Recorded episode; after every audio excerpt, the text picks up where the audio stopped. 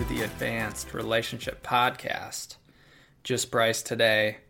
I wanted to jump on real quick, unedited, and share some thoughts on triggers because I see a lot of themes here on our Facebook page and in individual and couples work. Triggers can wreak havoc on a relationship when you don't know how to work with them, you don't know where they come from, you don't know how to put language to them yeah, it could just ping pong back and forth, one person triggering the other, and it just escalates really quickly. So I want to start with a story, and then I'll relate it back to um, triggers in our nervous system. But when I was probably three years old, it was Father's Day, and my dad really wanted to get a dog. So we went to this guy who was selling boxer puppies and he saw the biggest dog in the litter. It had this giant head and giant paws. Boxers usually get to 60 or 70 pounds, but um, this one was like the monster of the litter. So my dad ended up buying it. He brought it home, um, and that thing grew to like 85 pounds, and it was just pure muscle. And I think my parents tried to train it some, um, but it just never really stuck. It was always wild. It got out of the house all the time. It found ways to get under the fence, over the fence. It wasn't great with other dogs when it got out. Um, it just had this wild nature to it. And I think my parents kind of gave up. So um, that's what we had. And although it was wild, it also was very protective of us. Like, that's one thing that we could count on is yeah, we couldn't count on it to to stay in the yard, but we could count on it to attack anyone that came in the house, and that actually happened a couple times, like really close, where our neighbor uh, thought he could just kind of pop in and be like, "Hey," and the dog just like lunged at him, and luckily the neighbor was able to shut the door and didn't get bit, but very protective dog. Um, and the reason why I share that story is earlier today, I made this interesting connection. Uh, I was feeling triggered about something, and I started like tracing it back to like what's actually happening here. Like what? Like all right, I'm feeling angry, triggered. Okay, there's something I'm trying to protect, and it brought me back to this sense that that I always have this scared animal this crazy wild side of me uh, in me at all times. It's my nervous system. It's it's a different part of my brain. It's not the the cognitive critical thinking side. It's something else entirely. And it comes out when I fear that something I care about or value is being threatened, whether that's real or perceived. Right? And we all have this side of us. And I think what a lot of people do is they deny that they have this really um, primitive and unpredictable and fierce and sensitive side to them.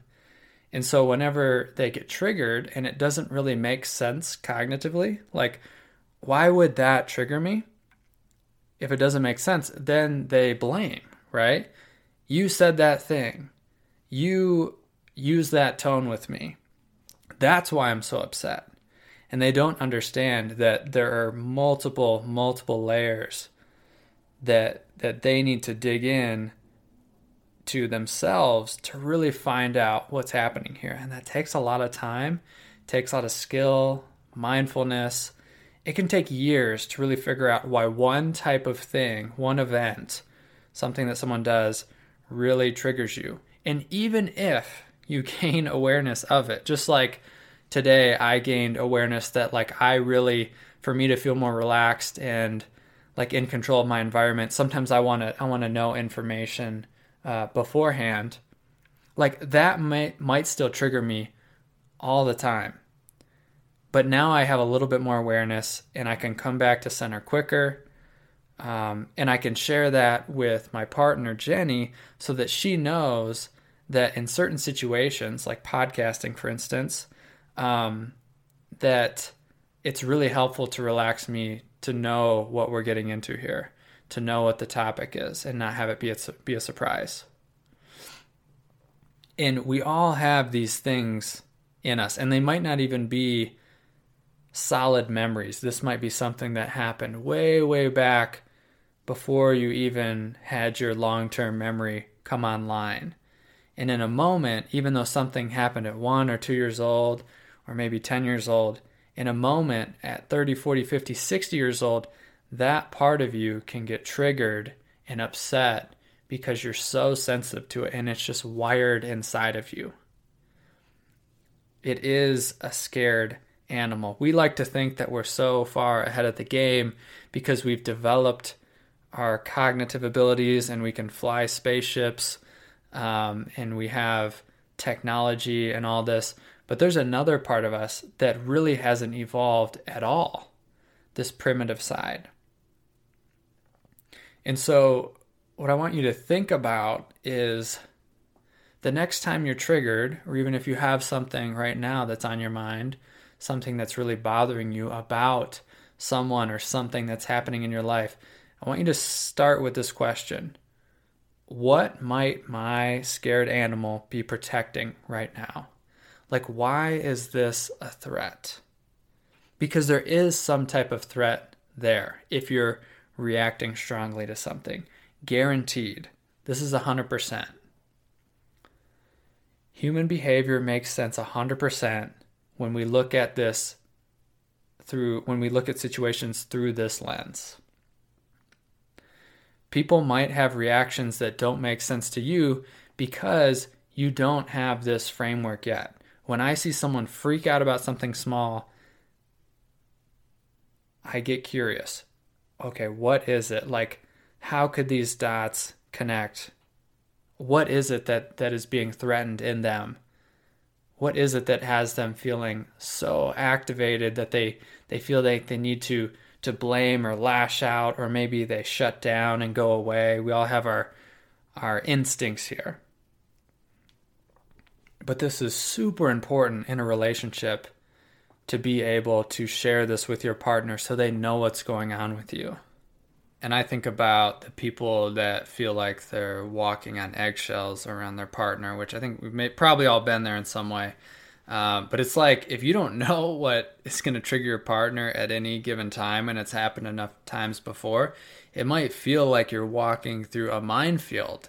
And what's so anxiety provoking is you don't know where the mines are because your partner can't tell you, so you can just stumble upon one. And they might not have even recovered from the previous trigger, and they already have all these stories about how you're the problem um, and how you're trying to make them feel bad, and they've already projected on you so much that really anything could set them off. It's um, that part is really irrelevant. So, uh, I mean, in couples work, always trying to get underneath the content, and a lot of that happens without talking. So it's it's two people looking at each other in the eye and, and being able to see what's really there what's really happening in real time because it is it takes a lot of work to to to step out of the story and make contact with someone and get present to how you feel in their presence how you feel about yourself in that moment um, this is where the real work comes so if you're getting stuck in arguments if your partner's up for it i highly suggest stopping what you're doing sitting down on the couch not talking, making eye contact, and just starting to share how you're feeling in that moment. Even just a few minutes of that can make a huge difference. So that's like one little exercise uh, tip that you can use. And I mean, if your partner's not down to do that, um, they're not down to get help for their anger, uh, they're not down to do couples work. I don't really know what to say um, I think that it's going to be hard to improve your relationship. You can obviously keep improving the relationship to yourself, um, but there's probably going to be some distance created to where, like, it's just going to become less and less uh, interesting, less and less um, satisfying to be with this person if they don't want to work on their stuff. So, um, I mean, I think there are better and better ways that you can approach your partner, and that's something that can be worked on.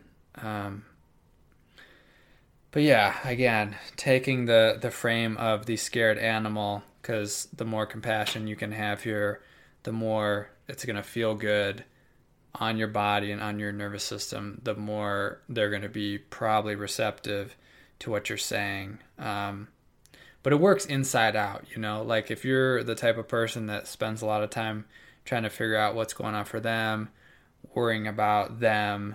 Um, if, if you're an avoidant type like me, I pick up on that, right? My scared animal says, You're trying to analyze me. You're trying to figure me out. I don't like that. Walls going up higher, higher, higher. Get out of here. Um, but the more you can understand yourself, the more you'll see how the way that you're showing up might be out of uh, more out of desperation and anxiety or judgment and not this uh, like selfless um, helper that you think you might be so often. You're you're probably um, self motivated in some way, and your partner might pick up on that. So, anyways, that's a bit of a tangent that comes with not editing. Um, any final thoughts about triggers?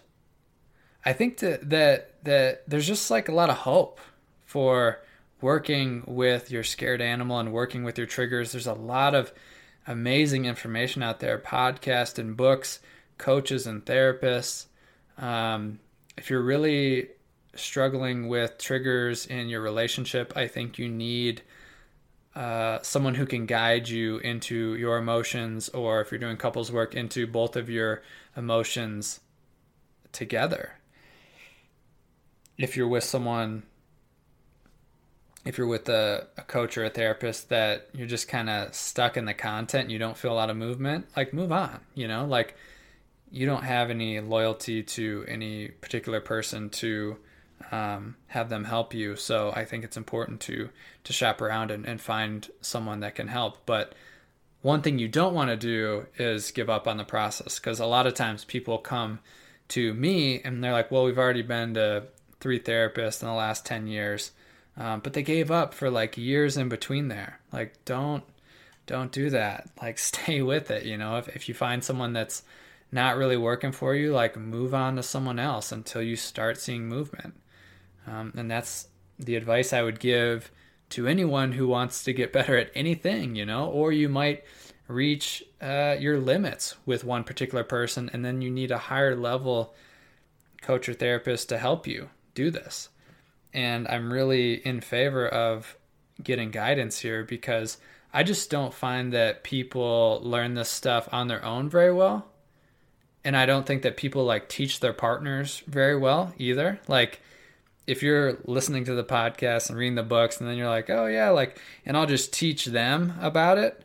Um, if you already have conflict and tension in the relationship, like I don't find that that works all that well. I think third parties um, are really helpful for for holding space and providing an objective uh, perspective on what's happening in your relationship. So yeah, so that's that's what I have to say on that is there is a ton of hope. I wish everyone so much uh, ease and peace and joy in their relationship. I mean, that's why Jenny and I are doing this. This is why I do this for me because I see the value in growing and deepening my relationships and I see how it powers me up to do big things in my life and it's it's only been in the last probably five years that I really took, I really changed my view from like doing all my personal work on my own and staying in my own little box to looking to my relationships as mirrors to how I'm showing up and to learn how to grow within relationship to other people. Because I've done that. I've done the spending days and weeks alone by myself, traveling the world. I've sat on the cushion meditating for hours at a time, and that is super helpful. But without the relational piece, I'm limited. And so I do both. All right, so that's what I got for today. Uh, if you want to join a community of awesome people, go to Facebook and look up the Advanced Relationship Community. We have a lot of great stuff going on in there. Uh, sometimes we do live coaching for free. Um, we pose questions, we answer questions. Uh, if you like what we're doing here, we don't get paid to do this. We do it because we love to, and it really helps us reach more people. If you could leave a review, only takes a few seconds, that would be really helpful. I still have my men's groups happening. Uh, another one just started. We have one more spot open in that. Um, you can find more info at www.brycebauer.com or you can see what Jenny's up to at www.jennymorrow.com. And you can see what both of us are doing, but it's mostly Jenny at uh, www.advancedrelationshipacademy.com. So thank you for spending some time listening and growing and learning with me today. Happy holidays.